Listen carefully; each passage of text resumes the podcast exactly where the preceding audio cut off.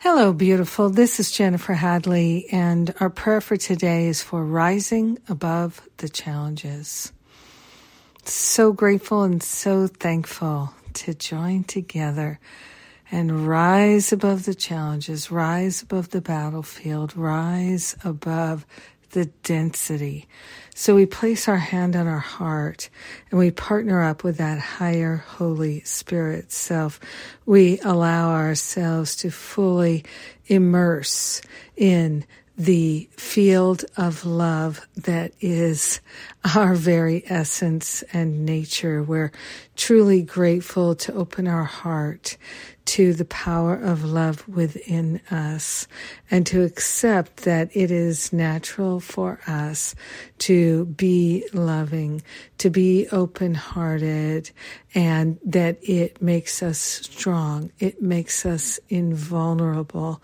And we are grateful to take this invulnerability and catapult to that place of rising above the challenges, living a life above the challenges so that we are moving through life with ease and with grace.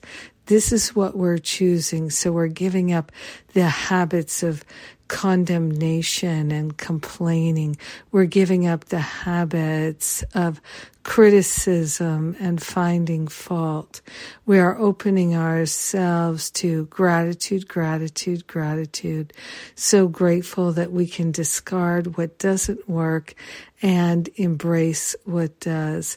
So grateful that we are absolutely choosing this power and presence of love to discard that which doesn't work and to embrace that which does. And that is the love, that is the patience, the kindness, the compassion, the generosity. We're grateful and thankful to rise above the challenges with love and gratitude leading us forever.